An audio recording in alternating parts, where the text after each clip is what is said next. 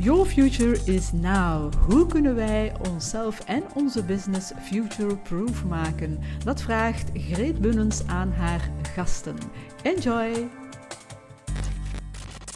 Alright, maar dan gaan wij er uh, onmiddellijk een, uh, een, vette lap op geven. Ik ben er ongelooflijk uh, klaar voor. Michael, zijn jij er ook klaar voor? Ik ben er absoluut klaar voor en uh, welkom in de Humble Studio. Je ziet, het is geen achtergrond, het is een echte decor. Hè? Dat is ah, in, mijn, ja. in, mijn, kelder. Ze waren mij moe, ik maakte te veel lawaai. En ze hebben gezegd, ga in uw kelder zitten. Hierachter is een, is een raam. En dat is eigenlijk mijn living. Ah, okay. dus als je straks minder geladen hoort, dat zijn de kinderen die van ons aan het uitsteken zijn. Maar bij mij is het ook een echte, hè? een echte ding is. Oei, wat heb je dan andere kind. Dus al mijn boekjes, alleen al mijn boekjes, een paar van mijn boekjes hier liggen. En we gaan het uiteraard uh, vandaag oh. hebben over, uh, over dit boek. Dus, uh, lieve mensen, welkom allemaal. Dus ik wil jullie eerst en vast bedanken om hier aanwezig te zijn. En natuurlijk een dikke proficiat te zeggen dat je hier aanwezig bent. Gaat iets anders kunnen doen. Ik weet niet naar wat kijken.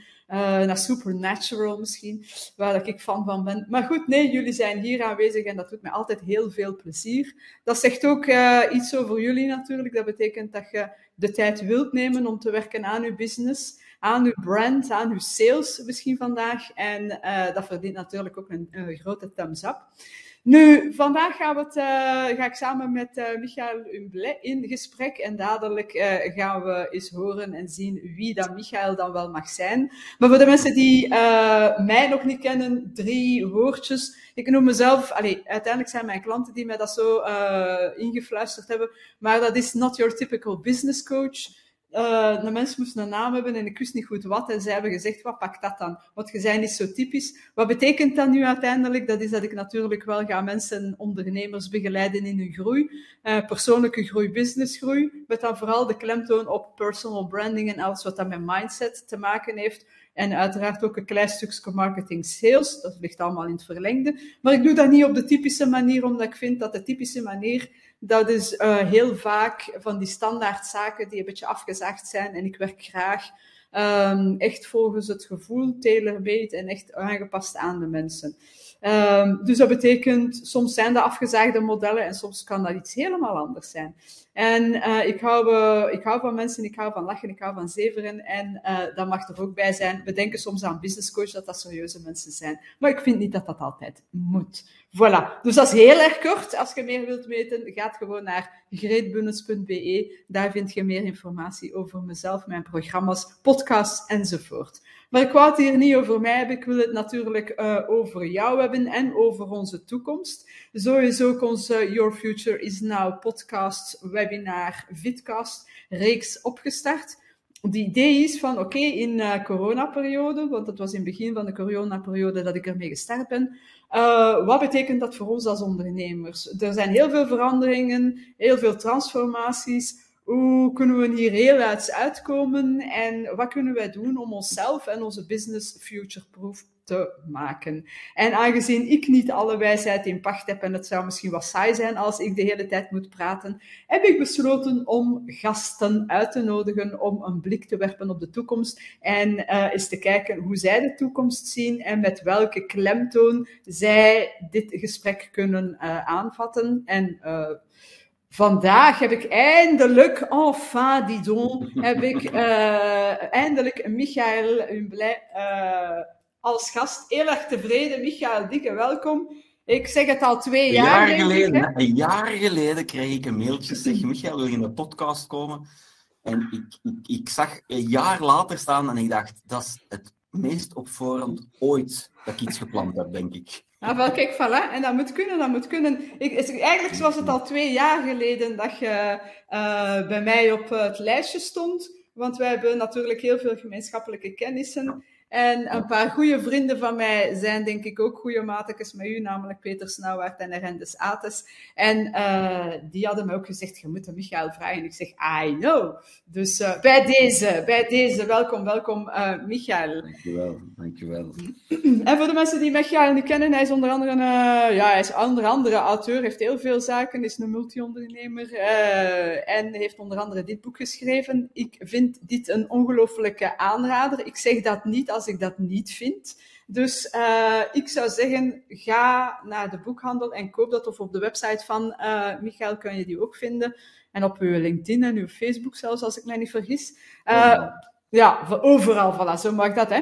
Nobody Knows You is een geweldig boek. Wat ik er zo fijn aan vind aan dat boek is natuurlijk, ja, de topics interesseren mij, sales, marketing, personal branding. Maar wat ik heel erg leuk vind, is dat het een combinatie is van testimonials, van praktische cases, van praktische tips, maar ook van theoretische modellen, eh, die, die ook goed toepasbaar zijn. En ik vind die combinatie wel, uh, wel tof. En het is ook nog een heel schoon boekje met schoon foto's en schoon kleurtjes. Ja, daar, ik ga daar direct eens een verhaal over vertellen. Dus, Vertel. Uh, ik heb een YouTube-show. Uh, ik heb in een tijd 120 gasten gehad. We hebben dat nu een jaar even gestopt. ik vertel dat wel straks waarom. En ik had heel die boek eigenlijk, er stonden allemaal foto's in van mezelf met gasten. Super plezante foto's, allemaal heel ludiek en, en ja. En een week voordat een boek moet geprint worden, krijg ik telefoon en zeggen ze, Michael, we hebben een groot probleem, want die foto's die je doorstuurt, die resolutie is niet hoog genoeg. We hebben nu andere foto's nodig. En de enigste foto's die we hadden liggen in die hoge resolutie, waren allemaal foto's van mij. Dus als je door die boek gaat bladeren, ga je echt een bepaald punt denken, dat zijn nu toch wel even foto's van Michael, en dat heeft dus daarmee te maken. Maar er is een tweede druk nu, er is een halverwege een tweede druk. En ik heb er zo de Peter Snauwert en een paar andere mensen tussen, toch nog tussen kunnen schuiven. Een paar aanpassingen gedaan, zodanig dat het niet alleen maar Michael is. Ja, ja want uh, op het einde zijn er toch, uh, heb ik de Nerendes daar toch ook zien uh, ja. verschijnen. Hè? Ja. Hier, onder dat was dat eigenlijk is... een, een, een, heel tof idee. Ik, ehm, ik had eerst gepost ook een goede sales tip trouwens. Als je het niet weet, vraag het aan LinkedIn. Dus ik maak een post en ik wist, als ik mijn eigen niet forceer, dan schrijf ik nooit een boek. Dus ik had een titel, Nobody Knows You, en ik had eigenlijk geen cover. Dus ik had een witte en een zwarte. En ik zeg, help, letterlijk met een post gaat als volgt. Help, uh, ik zit vast, uh, I'm stuck, uh, I don't know which one to choose. En ik doe een zwarte cover en een witte cover. En wat gebeurt er op diezelfde dag als ik dat post? Gebeurt de Black Lives Matter in Amerika. Maar dat wist ik niet. Dus morgens post ik dat. Er kunnen veel reacties op te komen, uit de zwarte, de witte. Iedereen heeft zijn mening. En ineens zegt er daar een op. Michael, ik had, ik had gewoon vertalen. Hoe durf je ons te laten beslissen tussen wit en zwart? En ik denk zo, oh oh. En ineens is dat ontploft. Met als gevolg dat ik wereldwijd trending ben geworden in boek omdat iedereen daar begon zijn mening op te zeggen over wit, zwart. En ik dacht echt, oh my god. Dus ja, dan moest ik hem wel schrijven. Hè? Dat is de enige dat is de grote. En uh, vertel, uh, heb je daar lang over gedaan? Want uh, ik heb heel veel mensen die me al gezegd hebben, Greet, jij moet een boek schrijven. En oorspronkelijk, eerlijk gezegd, was ik ook van plan van een boek te schrijven, maar in plaats van een boek heb ik dan een business gestart. Ik denk dat dat nog beter was. Maar goed, hoe lang, hoe, hoe lang doe je daarop? Ja. Mij, mij schrikt dat er wat af. Dus, uh, dus uh, ik, mijn originele idee was, ik schrijf een salesboek. En dan heb ik een paar salesboeken gelezen, dat zijn er heel veel. En dan ben ik er een tegengekomen dat ik dacht van, nee, dit is een boek dat ik zou willen schrijven. Hij is al geschreven. Hè. Als je wilt weten de welke, dat is van de mannen van Winning by Design. Niet of je die gasten kent. Winningbydesign.com. Dat een gast noemt Jacco van der Kooi. En uh, die, die, je kunt zelfs die sales manuals, die geeft ook training, heel dure training. Je kunt die gewoon kopen. Dat is de beste salesboeken dat ik in jaren heb gezien. En dat komt van iemand die elke dag sales training geeft. Dus ik kan u zeggen, dat is echt een aanrader om eens, naar te kijken. En ik dacht, ja, ik kan niet over, kan niet over sales schrijven. En dan dacht ik, waar ga ik over praten? Ik, was, ik, had heel veel start-ups en scale-ups begeleid. En eigenlijk was dat simpel. Die hadden altijd hetzelfde probleem. Die pakten een telefoon op en die zeggen, goeiedag, ik ben de Michael van Keomatic. Hè. Zit hier in mijn achterkant, dat is mijn. En dan zei ja, wie is dat? Ik zeg, hoe kunnen we dat eigenlijk fixen? Dus eigenlijk heb ik een marketingboek geschreven die eigenlijk over sales gaat. Hè. Dat is de nieuwe sales voor mij, om dat te doen. En ik ben daar dan aan begonnen en het systeem was als volgt, Dat is de enigste, het groot advies dat ik kan geven. Ik was met de mannen van de Fifth Conference aan het babbelen. En die zei, Michael, ik wil je op één voorwaarde de keynote geven. Ah, als jij een boek hebt, deel. Wanneer is de, wanneer is de, de Fifth Conference? Vorig jaar. Ah, dat was in oktober. Ah, zeg, dat is goed, we gaan een boek hebben. En ik, ben in, ik heb dat dan uitgesteld en uitgesteld en uitgesteld volle coronacrisis. Hè, iedereen van die romantische ideeën, je moet ergens in een veld gaan zitten voor een boek te schrijven. Ik heb gewoon opgestaan elke dag om zes uur aan de keukentafel. Terwijl het leven rond mij ontplofte en deed, heb ik als een wilde beest getapt. En nu gaat je, nu gaat echt denken, oei, maar ik heb dat dus gedaan op zes weken tijd heb ik die geschreven. Maar als een wilde beest, hè? dus van 6 tot 12 en, en volume, volume, volume. Wat ik heel vermoeiend vond, was het, het proces zelf van dat schrijven. Je daarin, dat is echt heel speciaal. Heel speciaal. Wat niet leuk is, je moet dat terug opnieuw lezen. En je moet dan je mening geven over de visuals. En dan heeft dat eigenlijk, we hebben dat eigenlijk uiteindelijk helemaal in drie maanden, bij mij moet dat echt kort en kracht, drie maanden hebben we dat kunnen doen. Maar dat kost u wel wat tijd en wat geld natuurlijk, om, om dat op korte tijd te kunnen doen. Ja. Maar kijk, voilà, het, is, uh, het is goed gelukt, dus uh, het is een fantastisch boek. Dus uh, ik denk niet dat je moet vreselijk lang over iets schrijven. het is dat... nee, dat is waar. Maar mijn grootste zorg was altijd, ik kan niet genoeg materiaal hebben. En veel mensen denken dat, en, en, en die van de uitgever, zegt, maar Michael, we moeten daar geen zorgen in maken. En uiteindelijk, zelfs na zes weken, hebben we 60, 70 bladzijden weggegooid. Dus je moet je daar eigenlijk geen zorgen in maken. Je moet gewoon beginnen. En, en dat komt eruit. Je moet in het begin dat ritme, dat volume. Dat is ook zo'n typische sales truc. Als ik even zo'n de sprong mag maken. Heel veel mensen komen bij mij en zeggen, ja, maar Michael, uh, ik, ik, ik, zit, uh, ik zit vast, het gaat niet goed. En dan beginnen ze er allemaal heel lang over na te denken. En als, ik, als het bij mij niet goed loopt, de business, of ze huren mij in voor iets, dan ga ik terug naar iets heel bazaal. Ik ga gewoon proberen ritme te bouwen. Dat wil zeggen, als ik elke dag mijn 35 connecties op LinkedIn doe, hè, mijn prospecten, ik begin die toe te voegen letterlijk, en als ik dan elke dag mijn 20 cold e-mails stuur en doe mijn drie telefoontjes met mensen dat ik niet ken, als ik dat principe gewoon letterlijk twee weken kan volhouden, elke dag, daar komt sowieso, sowieso business uit. Dus te veel mensen komen bij mij terecht met dat excuus van, ja maar Michael, kwaliteit, kwaliteit. En ik zeg je maar, oh, oh, oh, I get it. En kwaliteit is superbelangrijk. Maar je moet daarnaast ook kwantiteit hebben.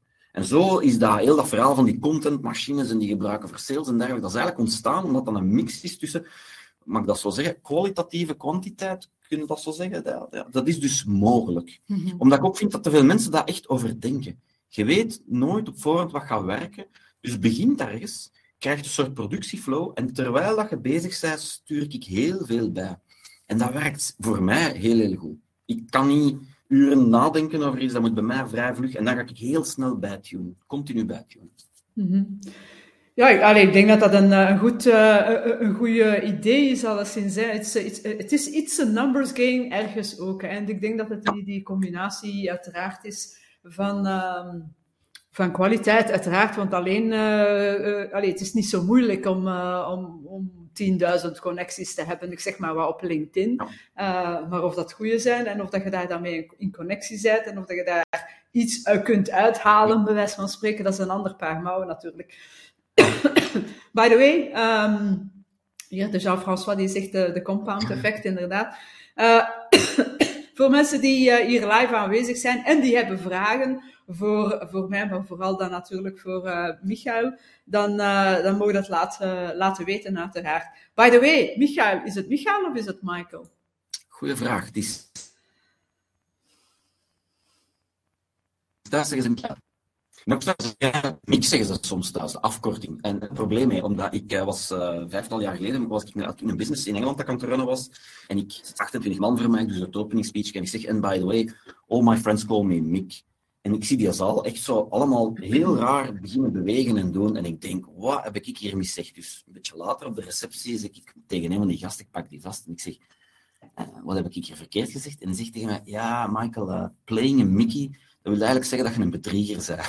En sindsdien heb ik onmiddellijk de switch gemaakt en gezegd, alles wat professioneel business is, vanaf nu is het Michael, Michael, het maakt niet uit, maar het zal niet meer mix zijn. Dus thuis uh, zeggen ze wel iets anders. Ja, oké, okay. alright. Ja, maar ik had gisteren die vraag ook bij Vincent van de Putten, of Vincent van de Putten, het is dus Vincent. Ja. Maar ik vind, uh, ik, ik heb tegen hem gezegd van, dat wordt mijn koosnaampje voor u. Hè, Vincent, ik vind dat dat beter Ik hou wel ook van de Franse taal, dus ik vind als we het in het Frans je hebt zo'n Frans klankje erin. Hè? Ja, dus, uh, ja, ja, ik vind dat wel leuk.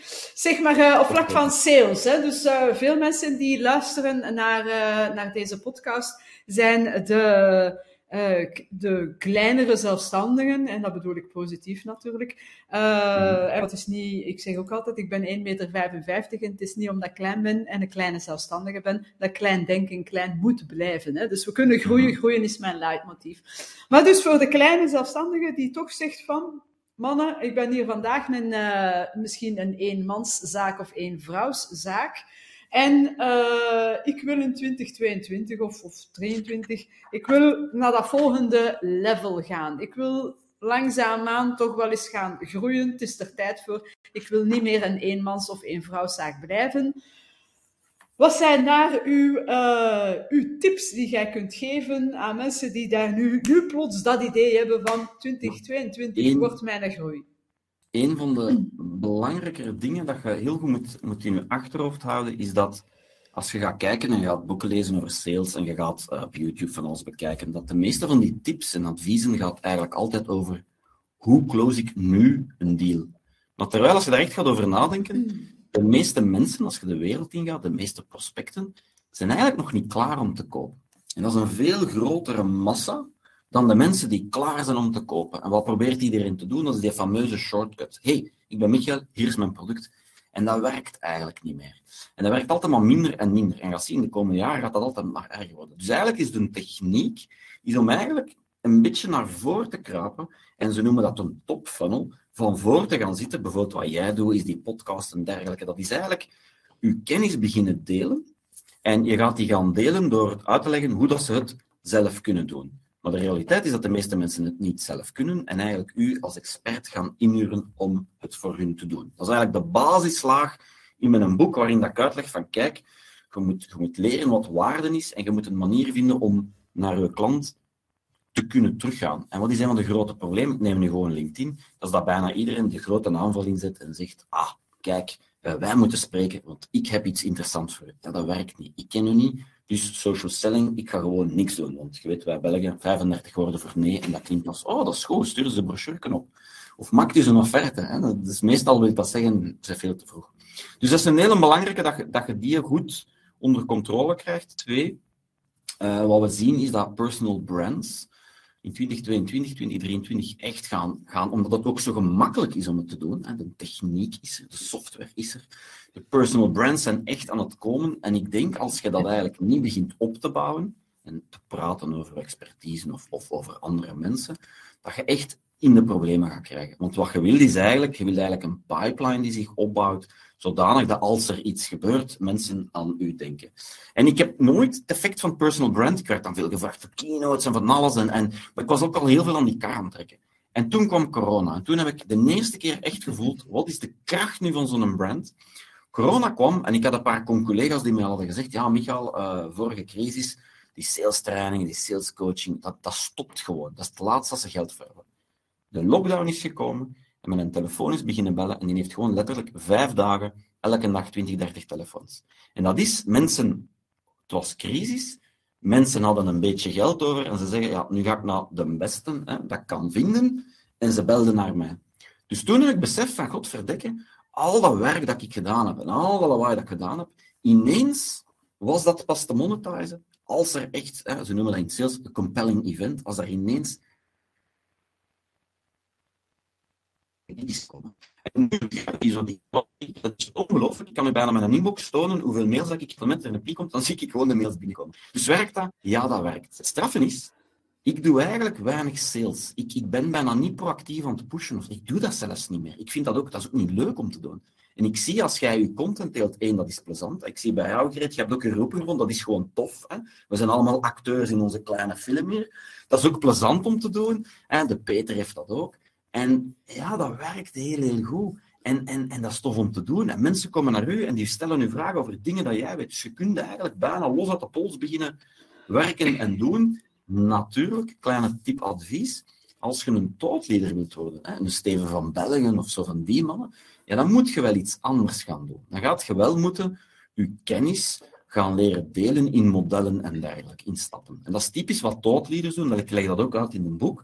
Dat is echt in modellen gaan denken, in stappen gaan denken, die gaan opinies gaan hebben en je hebt daar dan een heel aantal gradaties in. Nu, even terug springen op die personal brands.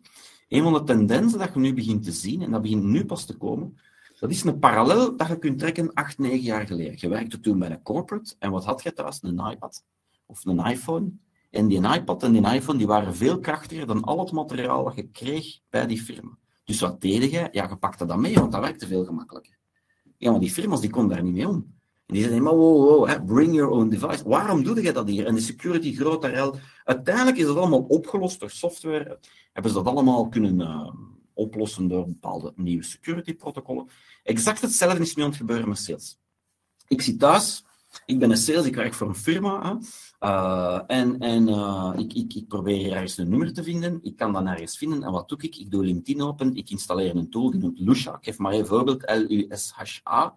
Je klikt daarop, dat zet zich bovenop LinkedIn. Dat geeft je de telefoonnummers van al die mensen. Dat is ongelooflijk om te zien. Dat geeft je de e-mail. Maar ik neem dat als privépersoon.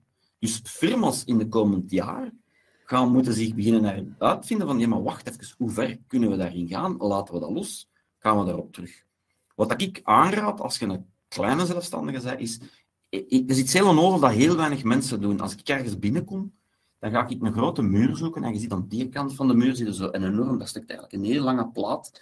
Daar begin ik soms op te schrijven, oké, wat is mijn doelpubliek? Ja, ik wil naar een bepaalde persoon gaan, of persona noemen ze dat. Ik zeg maar iets, een CFO, ik zeg maar iets. Hoe ga ik die mensen bereiken? Eén, ik ga proberen op LinkedIn, omdat dat voor mij heel grote digitale schaalbaarheid heeft. Wat doe ik? Ik ga die toevoegen. Zet ik daar bericht bij, ja of nee? Wat zet ik als bericht? Ik heb een bericht gestuurd die aanvaardt dat. Na hoeveel dagen? En ik begin dat letterlijk helemaal te tekenen. En dat is een tekening, ik ben daar een uur mee bezig. Er zit heel veel details, dat wordt vrij groot. Wat als die mens LinkedIn niet aanvaardt? Ga ik dan bellen? Ga ik dan e-mailen? En eigenlijk wat je daarmee doet, is op een heel eenvoudige manier de blueprint maken. Ze noemen dat je sales playbook van je machineke. Want als jij ooit wilt schalen, is die een blueprint wat je kunt nemen en je kunt dat aan iemand geven en zeggen ik wil dat jij nu exact die stapjes volgt, want ik heb dat getest. Bijna iedereen vergeet dat te doen. Dat is gewoon één grote tekening en dat is fantastisch, dat is een hele toffe uh, framework. Mm -hmm. Nog eentje, en je weet, uh, Greet dat nog maar tegen, want ik ben een spraakwatervol. Hè, maar, doe maar, doe maar, doe maar. nog eentje die, die, die heel belangrijk gaat worden in 2022, dat is iets wat ze noemen gelaagdheid. En mensen beginnen dat nu pas echt te beseffen, dat is als ik, hè, dat, is een, dat is ook een typisch principe dat je heel goed ziet op socials. Als ik bijvoorbeeld op LinkedIn ga, ik ben een founder of een CEO en ik volg een andere founder, CEO, die gaat dat sneller aanvaarden. Het hele concept van businessclubs en netwerken is eigenlijk daar ook op gestaafd. Hè. Mensen, peers, willen met elkaar babbelen. Nu, als je dat vanuit sales gaat bekijken, kun je dat gaan uitbuiten. Dat, uitbuiten. Kun je dat gaan manipuleren, hoe dat je dat wilt noemen. Ik ga beginnen toevoegen naar een CEO en iemand die bij mij werkt, bijvoorbeeld, die ga ik zeggen, ah, jij gaat beginnen een laagste lager, jij gaat bijvoorbeeld management beginnen toevoegen.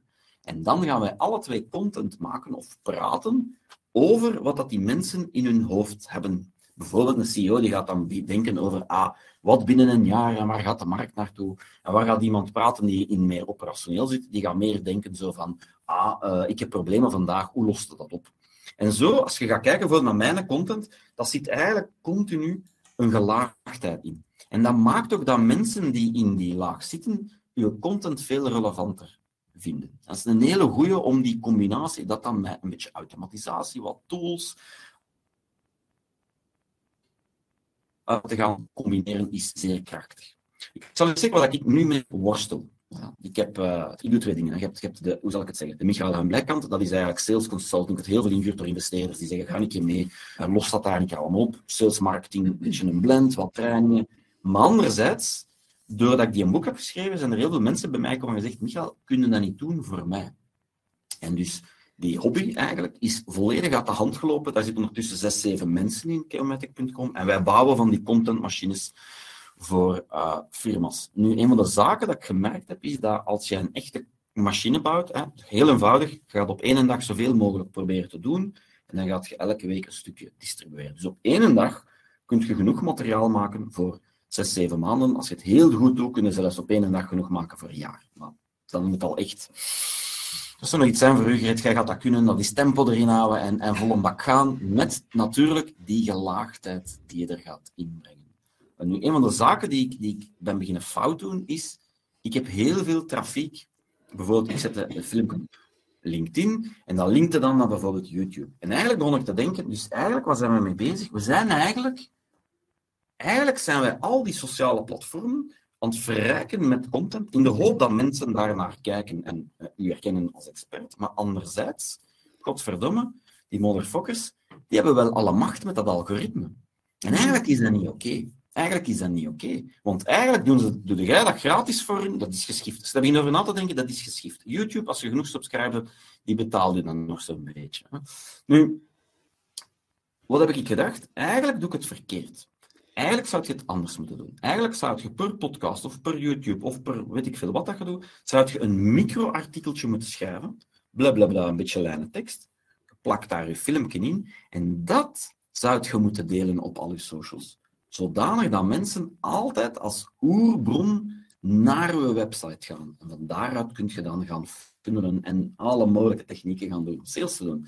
En dat is iets dat ik heel veel mee aan het vechten ben en dat ik nu aan het oplossen ben door een heel mechanisme erin te steken. Als ik het ooit helemaal rond heb gereed, dan kom ik een keer uit.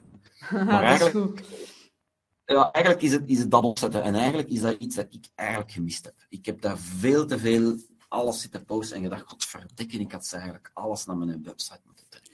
Dus uw, uw, uw idee daar is, uh, zet alles op, uh, op uw website en laat het van daaruit vertrekken. Dat is de, de idee, dat de mensen inderdaad een traffic naar uw, naar uw website gegenereerd wordt. Ja, en dan zeggen ze, ja maar Michael, uh, de LinkedIn's en de, en de, en de Facebooks, die, die hebben het niet graag dat je een link deelt. Ah nee, dat is gelijk als dat je een feestje doet, of ik word uitgenodigd op een feestje, uh, Greet geld nodig me uit op een feestje, en voor een of andere reden denkt hij, ik ga de Michael iets laten zeggen, en ik pak de microfoon, en ik zeg, hé hey mannen, het feest hiernaast is veel cooler, komen ze weg. Dat is eigenlijk hetzelfde effect. Hè. Mensen snappen het niet, maar als je op LinkedIn een link zet naar buiten, dat is eigenlijk wat je doet. Hey, LinkedIn vind je wel tof, maar de anderen zijn toffer. Mm -hmm. Dus natuurlijk gaat het algoritme nu afstraffen. Maar ik heb al gemerkt dat, dat, dat, dat je daar eigenlijk, als je genoeg volume erop steekt en als je genoeg deelt, dat het eigenlijk nog wel oké okay is hoor. Dat gaat nog wel. Uh, en, en daar eigenlijk nog zal ik je een hele toffe tip meegeven, is als ik een keynote geef, in de tijd als ik op het podium sta, dat begint terug te komen, dan viel mij op dat die eerste rijen, dat zijn nooit mensen die iets gaan kopen. Die zijn geïnteresseerd, die kunnen alles zelf, die schrijven op en die passen dat toe. Maar de echte mensen die u inhuren of die zeggen, ik wil uw product, dat zijn altijd zo koppel mensen die op de achterkant zo, weet met de kwaaien zo, altijd zo'n kwaaie Norse mensen daar zo zitten kijken. Dat is meestal de interessantste. En ik, ik, ik denk dat dat, heel, dat dat eigenlijk connecteert met mensen doen graag dingen anoniem, met het gevoel dat ze niet bekeken worden. Dus wat heb ik gedaan? Vorig jaar, midden van de corona, ik zeg, ik ga eens een webinarreeks doen. Ik geef gewoon vijf uh, webinarjes, eigenlijk een half uur gratis les. Kom maar af. Dus ik doe één post op LinkedIn, pak dan een post op LinkedIn, bla bla bla. Ik vind dat ik iets moet terugdoen. Uh, uh, hier is een link. En ik maak dan natuurlijk een link dat je kunt tracken wat er gebeurt. Ik doe die post. Statistiek, 77 likes op die post, 19 comments. Niks te speciaal, dat gaat wel goed. En dan kijk ik eens naar hoeveel mensen hebben nu eigenlijk op die link geklikt. En hou je vast, dat is 1200 man geweest. Dus dat wil zeggen dat je soms denkt, ja, niemand kijkt of niemand doet iets, maar eigenlijk moet je inspelen op dat anoniem karakter. En dat werkt zeer, zeer goed. En dan moet je niet de fout doen wat alle salesboys doen, is als dan mensen daarop klikken of zich inschrijven voor de webinar, direct een telefoon pakken en zeggen, zeg, ik heb gezien dat je hebt ingeschreven voor de webinar, heb jij product nodig, kan ik iets doen je? Ja, dat moet je dus niet doen. Ja? En dan noemen dat eigenlijk, uh, want ik krijg dan zo. Vandaag doen. Wat zijn de typisch corporates? Wat zijn de KPI's en hoe kan ik dan een return? Het probleem is dat je hebt iets en dat noemt dark traffic. En dat zit daar. Heel veel mensen, mijn potentiële klanten, die kijken, maar die doen niks. Die gaan niet liken, die gaan geen comments doen, die gaan dat allemaal niet doen. Die volgen gewoon. En dat is eigenlijk, als, dat is eigenlijk waar dat je wilt zitten. Dat zijn bij die mannen of vrouwen of die firma's dat is waar de grote kracht zit van die personal brand, van de content die je maakt. Ja, want uh, inderdaad, je veel mensen in, die nooit iets liken of nooit een comment zetten of dus sharen en weet ik veel wat. Soms is dat een beetje, uh, bij wijze van spreken, frustrerend. Want dan, als je ze dan tegenkomt, dan zeggen ze, ah, fantastisch wat jij zegt. Oh ja, ik ben helemaal mee. En ik zat al te wachten op je volgende podcast, ik zeg maar wat. Ja, en dan denk je van, ja. allee, dat dan een keer niet, niet liken enzovoort. Maar dus concreet, ja. uh, uh, nog een stapje terug. Wat zeg jij dan? Van, oké, okay, uiteraard zijn er een hoop volk die, die in the dark dan, ja. hè, dat misschien allemaal wel fantastisch vinden, maar daarom niet echt gaan reageren. Wat is dan uw tip dat je zegt van ja, die wilde vastgrabbelen bij een, zorg, bij een? Zorg dat je, die, dat je dus daar af en toe links en dergelijke zet, zodanig dat die anoniem, allez, in mijn mening, anoniem kunnen klikken en doen.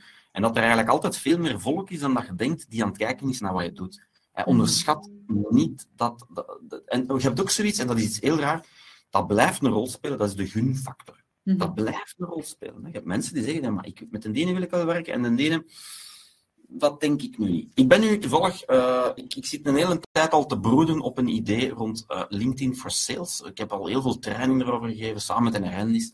En ik zei tegen een Ernst, Ernst, weet je wat dat niet bestaat? Dat bestaat gewoon niet. Een LinkedIn-event voor sales. Dus in een zotte bui denk ik, weet je wat, we gaan dat doen. En ik pak een paar topsprekers, Jenny, Ernst, nog een paar mensen. We maken heel high-end foto's, we doen dat echt heftig. Namiddag, eigenlijk training. Maar heel plezant. We hebben dat gelaunched op een website salesevents.be. En we hebben eigenlijk op een paar weken tijd, hebben, dat zit al half vol, dat is, dat is aan het gaan. Vandaag hebben we bijvoorbeeld 15 bestellingen binnengekregen. Dat, dat, dat blijft maar komen. Dus je voelt dat daar een enorme nood is. En het rare is, ik heb dat nog niet eens... We hebben daar maar één of twee posts rond gedaan. Ja, ik heb het ook eens gedeeld, inderdaad, ja. Als het pas uitkwam. En, uh, en nu LinkedIn, en het primeur, uh, ik heb dat nog niet aangekondigd, zo volgende week. Na heel veel zagen en doen, is LinkedIn wakker geschoten. En hebben die gedacht, hola, wacht, wat zien wij hier? Ineens zijn die komen vragen, zeg, mogen wij dat niet eens komen doen? Mogen we niet? Eerst wouden ze een op salesman sturen. Ik heb gezegd, nee, dat wil ik allemaal niet. Ik zeg, de mensen moeten zich op hun gemak voelen. Ik zeg, maar ik wil wel een, een spreker die eens komt praten over dat LinkedIn-sales doet, et cetera, et cetera. Dus dat wordt volgende week aangekondigd. Dus daar komt echt een LinkedIn-dude. Um, die komt zelf spreken, dus ik ben eens heel benieuwd. Ja, oh ja, ja geweldig. Hè? En, 17 maart, inderdaad, ik heb het gedeeld. Uh, het staat inderdaad ook nog uh, bij mij. Ik heb mij wel nog niet ingeschreven, foei. Uh, maar dus, en, en, en, waar gaat het dan over? Dan zeg je hoe dat je link, LinkedIn kunt inzetten voor u, om je sales. sales. Het is echt ja. gericht op sales. Het is een mix tussen een beetje inspiratie, maar heel veel, hoe doe je het dan? -hmm. ja. En daar gaat het eigenlijk vooral over. Het is bijna training met dan eigenlijk wel een beetje show. Ik vind dat ook plezant. De dingen moeten een beetje entertainend zijn. Hè. Anders, anders is dat... Is dat is dat gewoon saai, de meeste van die presentaties. Ik heb te veel in mijn leven naar presentaties moeten luisteren dat ik echt denk van... Vandaar dat ik waarschijnlijk in mijn presentatie nogal heel hevig ben en heel wild ben. En, en ik vind, ja, dat moet toch wel een beetje plezant zijn. By the way, even een zijsprong, want ik zie hier een vraag staan van Chris, die zegt, ja, maar Michael, als je een link niet in je post, maar in een eerste comment zet, wel, beste Chris, LinkedIn weet ondertussen hoe dat, dat werkt. En die weten dat jij de auteur bent. Dus dat, krijgt dezelfde, ze noemen penalty dat je dat nu in je post zet of in je eerste comment. Wat ik nu mee aan het experimenteren ben geweest, is om aan vrienden te vragen van, hey, post jij een keer een comment, maar ik heb nog geen deftige data, uh, sorry, de link, uh, maar ik heb nog geen deftige data er rond om te zeggen, probeer dat. Ik zou gewoon afwisselen. Ik zou gewoon regelmatig afwisselen. En soms gaat dat pakken, soms gaat dat niet pakken. Ja. Who knows? Die, die post van uh, die LinkedIn aankondiging, hey, we gaan dat doen, dat stakt ook een link gewoon in de post. En die heeft, denk ik, 22, 23.000 views of zo gehad. Dus, dus ja, maar het is inderdaad wat je zegt. Het is mooi aangekondigd. het ziet er professioneel uit. En ja. uh, de mensen die spreken, ja, toevallig denk ik dat ik ze bijna allemaal ken. Ah, kort, uh, zeggen, ja.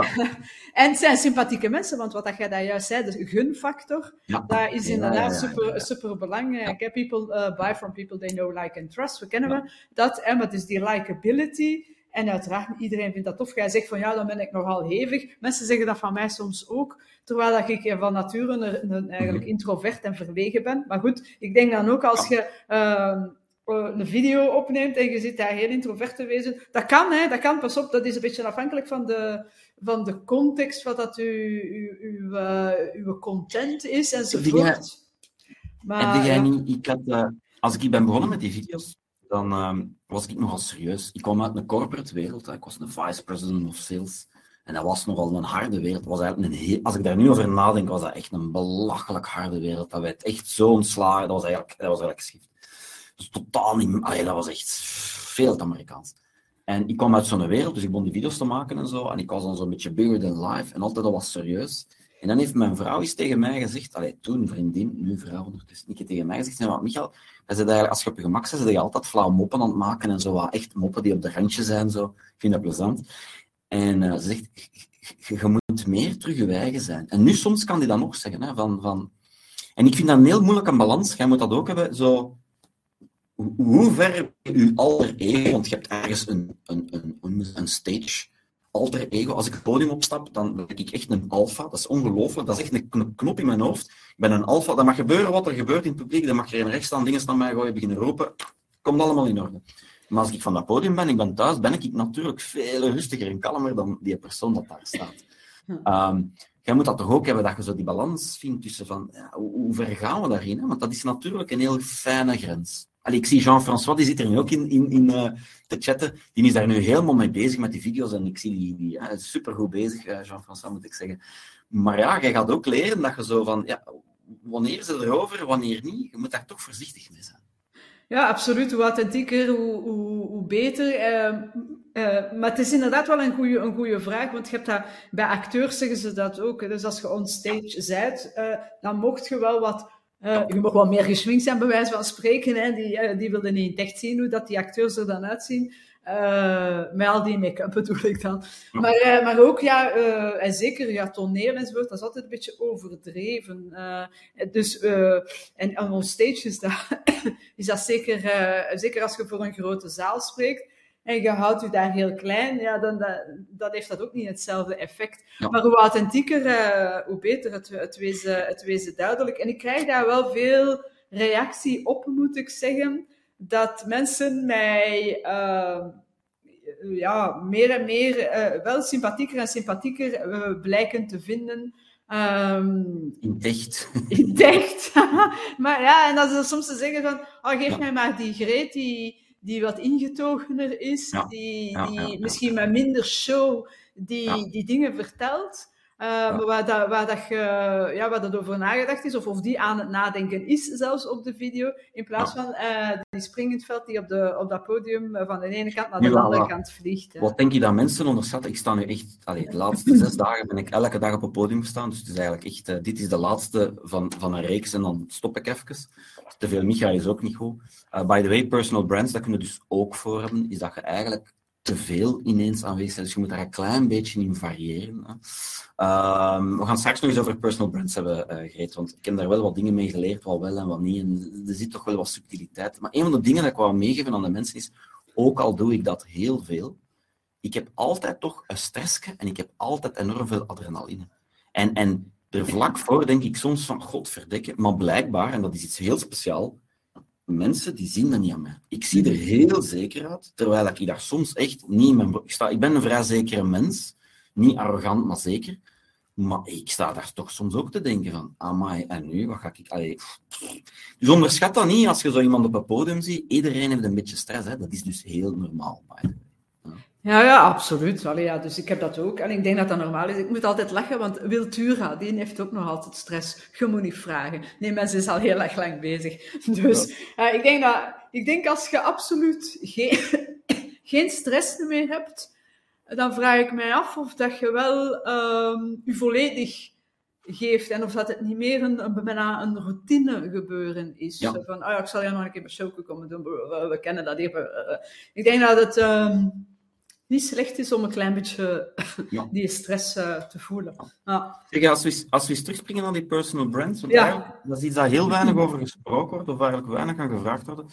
Ik vind toch, als ik daar nu terug over nadenk, dat is bij mij ontstaan als een, als een, als een experiment. Eigenlijk ik, ik, ik, zat thuis en mijn madame die zei, hey, ga ik iets doen? Want ik word zot van u, dus... Hè. ik ben al even thuis. Uh, en dan ben ik beginnen helpen en filmen en dat is zo allemaal, en dat wil allemaal meer en meer en meer. En als ik daar nu over nadenk, zijn eigenlijk twee keuzes dat ik toen heel veel heb over nagedacht. Is één, in welke taal? Ik doe heel veel in het Engels, omdat ik kwam uit een Engelse wereld. En ik dacht, zal het dan maar in het Engels doen? Terwijl als ik daar nu over nadenk, dan zou ik waarschijnlijk nu veel meer in het Vlaams gedaan hebben. Omdat ook mijn ambitie is ook niet meer om heel de tijd te reizen. Ik heb een leven gehad dat ik 187 vluchten op een jaar deed en dat was geschift, dus dat wil ik allemaal niet meer. Dus ik zou dat nu in het Vlaams doen. Natuurlijk, nu doe ik dat slim. Nu heb ik alles in het Engels, maar soms doe ik echt reeksen in het Vlaams voor Blovy. Of ik ga dat dan exclusief een beetje gaan sturen. En dat kunnen we dus ook doen. Dat mocht je mixen. Uh, het tweede is natuurlijk, het is allemaal mijn kop. Dat wil ook zeggen dat dat natuurlijk moeilijk te schalen is. En, en, en als je dan alles doet op je eigen gezicht, dan kom je heel snel in wat we noemen de guru marketing, de guru funnels, de gekendste Tony Robbins en alle mogelijke variaties daarvan. Um, by the way, als je daar ooit iets over wilt lezen, er is een fantastisch boek dat eigenlijk de man is die achter al die vedetten zit, zelfs ook vrouw Winfrey allemaal. Het is allemaal dezelfde, dat is Russell Bronson. Die heeft een boek geschreven en die is .com, D-O-T-C-O-M, Secrets. Uh, koopt hij Ja, ik heb hem meer uh, liggen hier van achter. Ja, ja, dat was bij mij ook zo een eye-opener van... Oeh, je kunt dat dus wel helemaal anders aanpakken. Uh, dat was wel heel interessant. Maar dus terug, als je een firma bent of je bent alleen, probeer daar toch wat variatie in gewoon het gezicht te hebben. Vandaar dat interviews zijn interessant, dat je andere mensen hebt, maar dat is ook interessant als je ooit eens een aanneemt dat je mens dat ook doet, dat dat niet altijd jezelf is. Dat is eigenlijk belangrijk, want anders gaat dat zien dat je een bepaalde punt echt over... Ik heb dat voor gehad, dat ik echt overdata. Ik had de machine zo geoptimaliseerd dat ik letterlijk... Ik heb nu nog 45 video's klaar liggen die nog niet gepost zijn. Af. Dus ik, moet mij, ik hou mij echt in, omdat ik ook vind van, ja, je moet dat een klein beetje... Je moet dat een beetje... Je kunt dat niet gelijk als een Gary Vee, die maar bam, bam, bam. Dat is gewoon... Allee, ik, ik geloof daar ook, dat is een beetje te veel van het goede. Ja, misschien, maar allez, je moet het ook kunnen volhouden, denk ik dan. Uh, en oké, je hebt er nu nog 45 uh, eh, liggen, maar je zou niet de eerste zijn, uh, alleen van influencer of, of thought leader of whatever, die, die met een burn-out zitten. Dus ik, ja. ik denk dat sommige mensen, je begint, en ik, mijn, ik herken mijn eigen daarin ook, hè, je begint vol enthousiasme aan iets. Hè, dus ik heb nu ook in 2022 heb ik twee van die ochtendshows, ene met Peter dan en ene met Samja. En dan denk ik in mijn eigen, ik hoop dat ik mij hier weer niet over gedaan heb om, om, om, twee keer in de week om, eh, om acht uur daar al te staan met een morningshow. We zullen wel zien.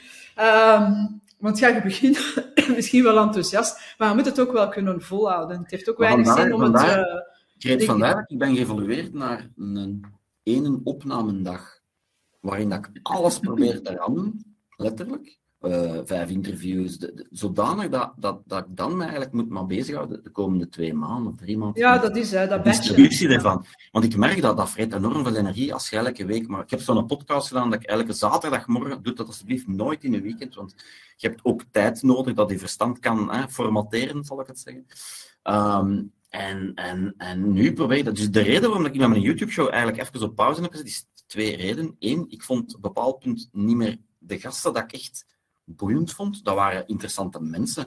Maar ik vond het snel nogal saai dat ik zeg, allee man, we gaan een beetje... En dat heeft te maken met het formaat dat je dat doet. Dus dat ben ik, heb ik helemaal aangepast nu. Dat gaat binnenkort terug beginnen. En ten tweede, ja, je moest dat bij elkaar duwen natuurlijk. Hè. Ja, die kan niet, dan dat, en dan dit. En dan moesten naar daar. En aan tijd dacht ik, hé hey, mannetjes, laat het uit. Kom maar naar mij, of we doen het. Dus nu, is simpel.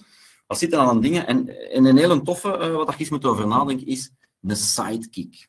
Ik zal eens zeggen wat ik in mijn hoofd heb. Hè. Dus ik zit ergens, daar komt uh, een gast, al of niet, ik doe een intro, maakt niet uit. En ik heb een sidekick. En het idee is nu dat ik, zo weet, elke goede film, Ice Age, waar denkt je dan aan ADMS en Zotte Oogstjes en zijn dingen. Al die films, die hebben altijd een sidekick. En ik dacht, ik heb een sidekick nodig. Dus ik heb een gevonden, de Igor. De Igor is een Rus die slecht Vlaams kan. En we gaan een Igor elke keer iets laten doen. Bijvoorbeeld, we gaan een Igor laten live cold calling. Maar ja, die mens gaat dan in Russisch bellen, dus dat, natuurlijk gaat dat fout lopen. Dus je voelt hem al komen. Hè. Ja. Dat, gaat, gaat zo'n beetje toch meer animatie, een beetje meer entertainment in gaan zitten. Om dat toch wel ook af en toe wat lichter te maken, dat dat niet altijd zo zwaar is. Ja. ja, ik denk dat het belangrijk is dat je daar inderdaad een beetje, eh, zoals dat gezegd... Um wat gaat wisselen. Want jij spreekt over de contentmachine, uh, dat heb je daar straks al een paar keer gezegd. Uh, om daar een keer even op in te gaan. Uh, ja. Wat zijn zo de, de, de, typische mythes of fouten, je mag zelf kiezen waar je een antwoord op geeft, met betrekking tot die content? Want ik zie daar wel heel veel rond gebeuren. Je hebt heel veel mensen die zich daarmee bezighouden, die daar les over geven, die zich wanen in die zaken. Ja. Vertel eens. Heel veel mensen, ja, de meeste mensen die naar hier luisteren, hebben zo het gevoel van dat ze, dat ze, niks, dat ze niks weten. Of dat ze denken, uh, er is iemand die het beter weet dan ik. Mhm. Ja? Uh, dat is totale zever. Want er, kun, er, zijn altijd mensen die het beter weten, maar als ze er niet over spreken, ja, dan kent die iemand ze natuurlijk. En ook, je moet je ook niet te veel zorgen maken over, je mocht dat ook niet overdenken. In het begin was ik dat echt aan het overdenken. Dan dacht ik, ah, ik moet over heel ingewikkelde, moeilijke dingen praten. En weet je wat het meest bekeken wordt op mijn YouTube? Dat is, en ik snap dat nog altijd niet. Dat is een filmpje en dat is, wat is sales? Dus heel eenvoudige dingen worden eigenlijk soms veel meer bekeken dan zeer complexe dingen. Omdat mensen, alle mensen zijn fundamenteel op zoek naar een shortcut. Ze willen snel iets doen. En ze nemen ook minder snel zijn tijd om in de diepte te gaan. Dus wat ik zou aanraden is eigenlijk, overdenk dat alstublieft niet. En probeer zo een beetje wat, wat breder te gaan. En zo is te zeggen, ah, nu ga ik het daarover dan ik het daarover. En je probeert zo wat breder te gaan. Tweede mythe dat ik continu zie terugkomen, dat is, we moeten schrijven. Uh, want schrijven is het goedkoopst. Ik kan u zeggen, schrijven is niet goedkoop en schrijven duurt heel lang. Bij mij is video altijd het meest interessante geweest, omdat video is bewegend beeld, stilstaand beeld, een foto. Je hebt audio, dat je onmiddellijk kunt omzetten in een podcast. En je kunt eigenlijk op YouTube, je zet gewoon dat filmpje, je wacht 30 minuten en dan kun je gewoon een tekst eruit trekken. En dan kun je die zo uh, gaan bewerken. By the way, het is gemakkelijker om te werken aan een tekst die bestaat, dan van scratch te beginnen.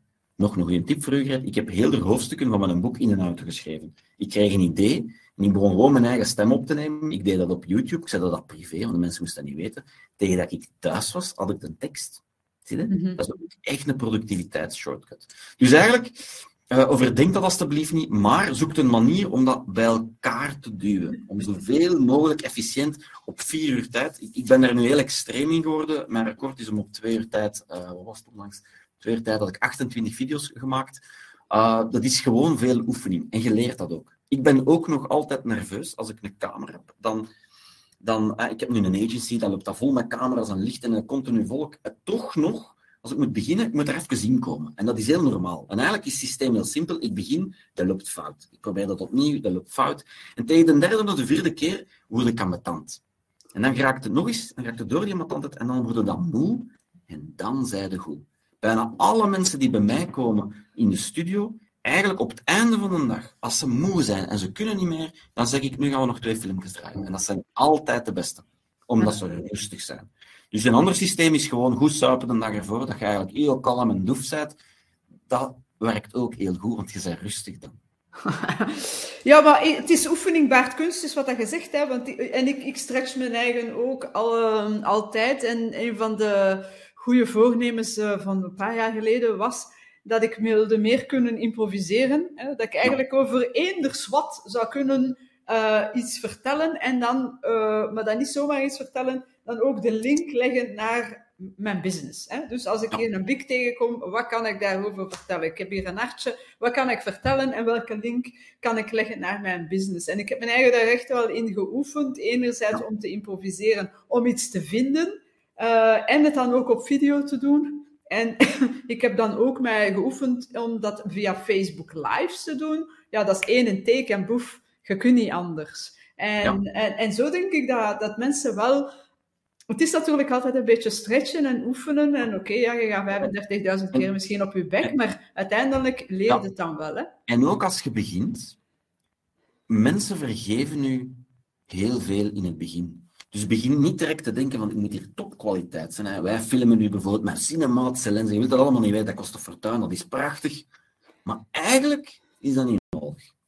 Eigenlijk moet je gewoon beginnen. Hè. De Jean-François die hier nu in die dingen zit. Eigenlijk heeft hij, die is er gewoon mee begonnen in zijn living, of was dat dan maar eens, dat ik soms, ik heb je dan berichten gestuurd van, Jean-François, denk een keer aan dat behangpapier erachter, dat is wel niet ideaal. Allee, zo, af en toe zo wat gezegd, maar eigenlijk heb je niet veel nodig in het begin. En, en doordat je daarmee begint, gaat je vanzelf op een natuurlijke, organische wijze kwaliteit beginnen verbeteren.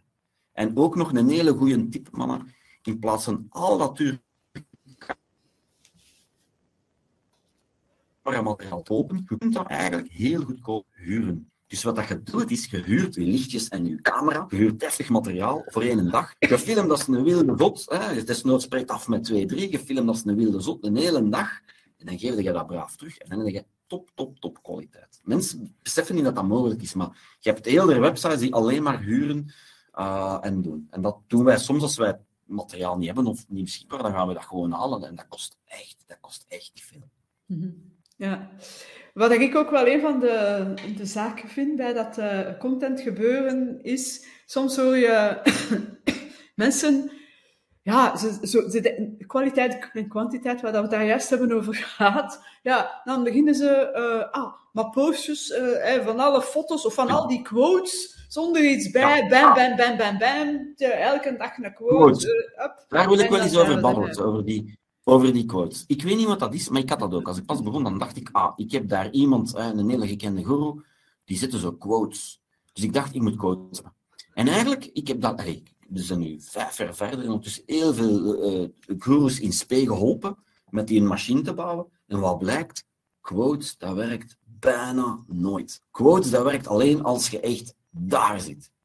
Dus eigenlijk, als jij daar niet zit en je zit daar eigenlijk onder, wat dat de meeste mensen zijn, Ja. doe dat alstublieft niet, want je hebt die credibiliteit niet en je komt echt over als een idioot. Als je hey, ja, sales, de, de, is een nieuw sales, dat heb ik dan gedaan.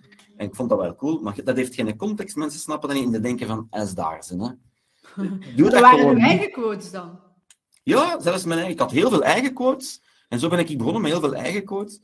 Dat, dat werkt gewoon niet. Nu nog, ik heb nu onlangs, nu ga, oh, ik zal een keer, ik, weet, ik zal het binnen twee weken nog een keer proberen. Ik zal het erin taggen. Ik zal nog een keer echt een foto met een quote maken. Nu is het een jaar geleden dat ik het nog geprobeerd heb. Een keer echt een quote posten en een keer zien wat er gebeurt. En je gaat zien, hè, iedereen hier kan dat volgen binnen twee weken op LinkedIn. Dan ga je gaan zien of dat, dat effectief nu beter werkt of niet. Want ondertussen heb ik dan wel wat 23.000 volgers op LinkedIn en dat begint wel wat te trekken. Ja. En toch nog denk ik, c'est pas le moment. Maar wat, wat werkt dan eh, voor u het beste? Wat zijn degenen die, waar je de meeste animo Dat is als ik een probleem beschrijf, probleem, en ik los het letterlijk op.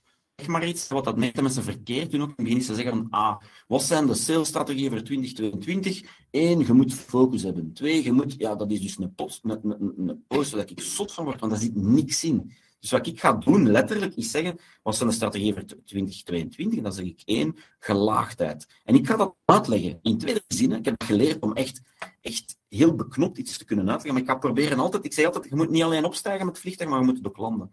En als ik zoiets doe, en ik merk dat bijvoorbeeld mensen beginnen andere mensen te taggen, dat is bij mij een succesvolle post. Dat is teken dat je impact hebt. Dat is niet likes, want dat is vanity. Dat is als mensen beginnen zeggen, hey, Jos had, hey, had, Jos, had je deze gelezen? Of, dan zit je goed bezig. En dat is eigenlijk wat je moet kunnen bewerkstelligen. En al de rest is, is tof, en dat is vanity. En ja, ik kijk daar ook naar. En ik vond dat belangrijk. En, en je hebt dat wel nodig, maar eigenlijk het, het, het, het referen van, hey, check wat de Michael hier leest, dat moet je doen. Of dan weet je dat je goed bezig bent.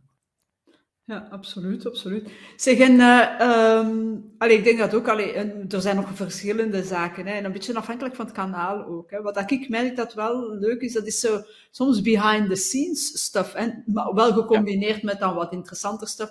Maar soms vinden mensen het ook wel bijzonder interessant om te weten welke micro dat ik hier gebruik of zoiets. En dan zo van, oh ja, die, die onnozele dingetjes zo. Of Ja. hoe ziet uw bureau eruit? Ja, hallo, dat wil je Ja. niet zien. Hè. Maar, Wij, eh, wij maken, met een agency maken wij, ons plan was om dat elke maand te doen, maar dat is heel veel werk, dus dat komt er niet altijd van. Maar wij houden alle bloopers bij. Mensen, ja... Ja, zalig, ja. ja. En dat is, wij maken er dan filmpjes van af en toe, en dat is echt, dat is echt plezant, dat is echt lachen. Dat is moeilijk om te maken, deftig. En, maar ik denk altijd, ik vind, verschiet er altijd van. Het rare is, de meeste mensen hebben dat gezien, maar daar komt weinig reactie op. Ik, ik had gedacht, dat gaat er keiveel reactie hebben, ja. maar dat is niet. Dus dat valt eigenlijk tegen, vind ik. Terwijl ik dat ga blijven doen, omdat ik dat gewoon plezant vind. Dat is een Ja. toffe momentopname. En dan de running is ook altijd om te zorgen dat ze met mij kunnen lachen. En ze vinden altijd wel iets. Ja, dat is plezant. Ehm, en twee, inderdaad, zo behind the scenes, dat werkt eigenlijk ook vrij goed. Van, eh, ik ben nu zo in Nederland een reeks aan het maken van, je wilt beginnen met content maken. Wat zijn eigenlijk de drie fases van, oké, je kunt zo beginnen, wat kopt, hoe doe je dat, dit en dat, met foto's aan voorbeelden van hoe dat ik dat doe met een camera. Ik plak bijvoorbeeld, je weet dat niet, maar ik weet dat allemaal niet van buiten. Dus doe ik dat bijvoorbeeld? Ik pak heb de lens, ik zet daar ofwel een laptop onder, met een slide, dat ik iets visueel kan zien, met een paar keywords. En zo kan ik een heel verhaal opbouwen. Omdat het grootste gevaar dat je kunt hebben is zeggen, er zijn drie tips, en dan tegen dat je aan een derde komt, ze dan denken van, wat is dat weer? En je ziet dat in beeld. Moet maar een goed kijken. Je gaat mij soms zo links naar boven zien kijken, of zo dingen. Dat is teken dat mijn verstand aan het werken is. Maar dat is niet goed voor beeld. Dus wat doe ik dan? Ofwel een laptop, ofwel pak ik gewoon een papier en met een stift een A4. Ik schrijf daar gewoon drie, vier woorden op, of een pijl of een tekeningsje, en ik plak dat onder de lens, zodanig dat ik in die lens kijk en dat ik mijn verhaal kan doen en dat ik me geen zorgen moet maken over wat is dat derde puntje weer? Ah ja, ah ja. Zie je? En dan moet Ja. opnieuw beginnen. Dat is Ja. een, hele, een hele praktische tip om, om, om dat eigenlijk vlot te, te, te, te doen. Ja, ik denk ook dat daar een beetje afhankelijk is ook van wat een beetje uw stijl is. Want bij mij, ik, ik eh, don't take yourself too seriously. Dus, eh maar al een keer onnozel zijn, inderdaad. Ik kan ook goed lachen met mijn eigen. Eh, en dan uh, durf ik dat wel eens zeggen, zo van, ah, ik heb drie tips en dan, oei, non de job, wat is die een derde nu weer? Ja. En ik laat dat er gewoon in staan soms. Ja. Hè? Ja. En dan zo, oh, wacht, wacht, wacht, ik moet mijn papiertje vinden. Ah ja, ja, hier is mijn derde tip. Je, dat is een beetje afhankelijk natuurlijk. Bij mij mag dat wel. Hè? Dus dat past wel bij mijn brand. Dus in dat opzicht uh, kan dat By the way, als ik, uh, als ik, ik ben eens aan het nadenken, terwijl je zo bezig bent van tips en tricks, en ben zo aan het denken, wat heb ik nu echt anders gedaan als ik begon? Waarom heeft dat zo goed gewerkt op een bepaald punt als solo-entrepreneur? Ik deed eigenlijk twee dingen. Ik ben ongelooflijk consistent. Dus ik deed dan ik neem die opname en ik wou gewoon elke dinsdag of woensdag moest en zal er een postje zijn op al die socials. En dat kan ik volhouden. Uh, dat heb ik ook volgehouden uh, tot nu. Heel af en toe neem ik eens pauze, omdat ik denk van oké, nu is het even goed geweest. Uh, het tweede, en dat is een advies dat ik heel veel geef aan start-up en scale-ups, dat is als iemand u uitnodigt om op een podium te staan, en daar zit 50 man, dat zijn één, die moeten naar u luisteren, toch even. Twee, dat zijn duizend telefoons dat je niet moet doen. Dus de hustle, dat heel belangrijk is, voor mij is altijd geweest, zoek dat podium. Als anderen nu op dat podium zetten, probeer daar te geraken, probeer daar iets te doen, ja, dan heb je altijd enorm bereik. En dat is ook iets dat ik continu heb volgehouden. Dat is elke maand minimum sta ik ergens een verhaal te doen. Uh, en als jij geen podium vindt, dan maakt je eigen podium. Dan doe je een webinar of dan doe je weet ik veel wat. Maar jij hebt dat nodig. En ik weet dat sommige mensen zeggen, maar ik heb dat niet in mij. Ja, een verhaal leren vertellen, dat duurt even en dat is eigenlijk heel belangrijk. En dat, dat, ja, mensen, wij zijn verhaalvertellers en mensen luisteren graag naar verhalen. Ik, mijn eerste les ooit in presentatieskills, dat was een, een madameke, die was supergoed en die zei zo'n moment tegen mij, als ik tegen een publiek zeg, ik ga een verhaal vertellen, dan zie je een hele zaal dichterbij komen. En zegt, dat is eigenlijk de basis van de techniek. En zelfs een beetje stiller beginnen praten. Ja, vandaar ja. verhaal Ja, maar inderdaad, maar alles is ook leerbaar, denk ik. Je kunt alles leren. Ik moet er altijd mee lachen en ik zeg dat altijd tegen Peter ook. Je kunt alles leren, zelfs zingen. Hè? Want hij kon niet zingen en hij heeft, kunnen, hij heeft leren zingen. Dus voilà, hè? you never know. Anyway, ik zie dat hij ondertussen bijna negen uur is. Dus uh, inderdaad, heel veel tips natuurlijk. Um, misschien uh, om te eindigen. Als, uh, dus de idee van onze podcast is uh, make yourself and your business future proof. Wat is zo de ene gouden tip waarvan dat je zegt van kijk mannen, hier kunnen morgen mee starten om er toch voor te zorgen dat jij als ondernemer future-proof bent. Hè? Want we weten niet wat de toekomst zal bieden. Ik denk dat er nog het een en ander uh, interessants op ons pad komt. Dus Zorg dat, je een manier vindt, zorg dat je een manier vindt om content te produceren. Eén, op batch, dus bijeen gepropt op een dag, een namiddag, een avond, maakt niet uit, maar prop dat bij elkaar. En doe dat in een medium dat je het meest comfortabele voelt. Ja. Je hebt mensen die graag babbelen, je hebt mensen die graag video doen. Ik zou straf verhaal vertellen. Ik ken een madameke en die, die, die, die, die is soort van cartoons. En wat heeft die gedaan, die heeft gewoon een cartoontekenaar één dag ingehuurd. Ik denk dat ik die met een boek zelfs uitleg. En die heeft gewoon een hele dag heeft die 12 cartoons gemaakt. En daar is die mee aan schalen. Hè. En dat is zo anders. Dus zoek gewoon iets, al is dat foto's, dat je anders... Maar denkt, ik moet dat hier bij elkaar kunnen proppen, dat ik veel kan produceren, in goede kwaliteit, zodanig dat je dan je tijd kunt steken in de distributie. Waar zet ik het, wanneer, op het juiste moment... En zorg dat je dat podium kunt pakken. Dat is de sleutel. Yes, ik denk dat dat inderdaad goede tips zijn. Zijn er zaken dat, je, dat, ik nog, dat nog niet gevraagd heb en dat je zegt van, ja, ik wil er dan nog even vlug tussen smijten? Ik, ik, uh, ik, had hier een mailspel staan rond webinars en dergelijke, dat je kunt een hele business... Een van de belangrijke dingen, webinars, uh, zoals dit, als je het dan een webinar wilt noemen, de manier waarop ik webinars benader is, ik hou die bewust kort. En twee, zelfs al is daar niemand in, I don't care, want ik ben content aan het maken. Ja, ja, als je zo naar webinars gaat zien, dat is heel straf, en you don't care, dat er één mens in zit of 50 mensen, dan ga je zien dat er daar ineens 100, 150 man kan inkomen. Dus eigenlijk is dat heel belangrijk dat je dat toch, die webinars, want ik haatte dat vroeger, ik ben dat toch terug meer en meer aan het incorporeren in mijn systemen, omdat ik merk van, eigenlijk is het gewoon contentproductie. Ja, dat is het. Dat is het. Ah, allee, dat is wat en, ik en, ook ja, zeg, Als je dan toch één advies, en je hebt het daar juist al aangehaald, dan toch één ding moet zeggen, het is moeilijk om jezelf niet te zijn. Dus doe je best om je eigen te zijn. Ja, ja, dat is dat. Dat is ook uh, het plezantste, het meest authentieke. En anders, hè, als je je anders voordoet, dan, uh, dan trekt dan ook misschien dat soort van mensen aan die daar goed bij passen. En dan denk je dan, oh, de job, met de, die heb ik geen goesting. Ik had, toch, had toch niet kunnen laten. Ik zie iemand zeggen van, ja, maar dat podium pakken, die en dat. Ik ga je zeggen hoe dat ik dat gedaan heb. Hè. Ik, uh, ik was aan het denken, hoe, hoe raak ik op dat podium? Want ja, wie kent Michael in het begin? En dus wat heb ik gedaan? Ik ben beginnen naar zo van die event organizers en freelance groepen en heel wat. Heb ik beginnen bellen en mailen en ik stuurde altijd dezelfde zin. Ik heb een zot idee. En iedereen wou weten, wat is dat zot idee? Dus zo was ik binnen. En dan zei ze, Michael, wat is dat zot idee? Dan zeg ik, kijk, ik doe dit hier al jaren. En al mijn klanten, die stellen mij dezelfde vraag. Ik wil dat op je podium komen uitleggen. En ah, impliciet zeg ik, kijk, ik weet iets van die business. Twee, je gaat publiek hebben. Zie je? Mhm. En dat werkte supergoed. Dus ik hoop dat je het kunt meepakken als gouden tip. En, en, en gewoon, hustle, hustle. Als er 50 man zit, duizend telefoons dat je niet moet doen. Daar kun je niet op zeggen. De max. Alright, goed. Wel, eh, de, die tijd is hier voorbij gevlogen. En je hebt veel gebabbeld, dus ik kom mijn uh, corona-hoestje achterwege laten, zoveel mogelijk. Ik wil u heel erg graag bedanken. Uh, Michael, waar kunnen mensen u het gemakkelijkste vinden?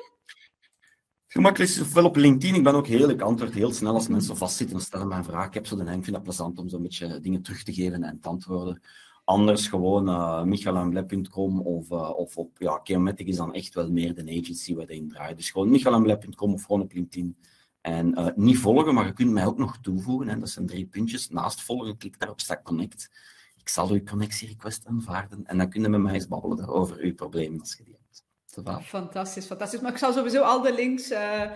uh, er wel onder zetten onder de, de video, een keer dat ik ze ge, geëdit heb en, uh, enzovoort. Dus fantastisch. Michael, een dikke merci om hier aanwezig te zijn. Much appreciated. We hebben er lang mogen op wachten. een jaar en bij mij al twee jaar, omdat het al langer in mijn kop zit. Maar ik ben blij dat het er dan eindelijk van gekomen is. Ik vond het super plezant.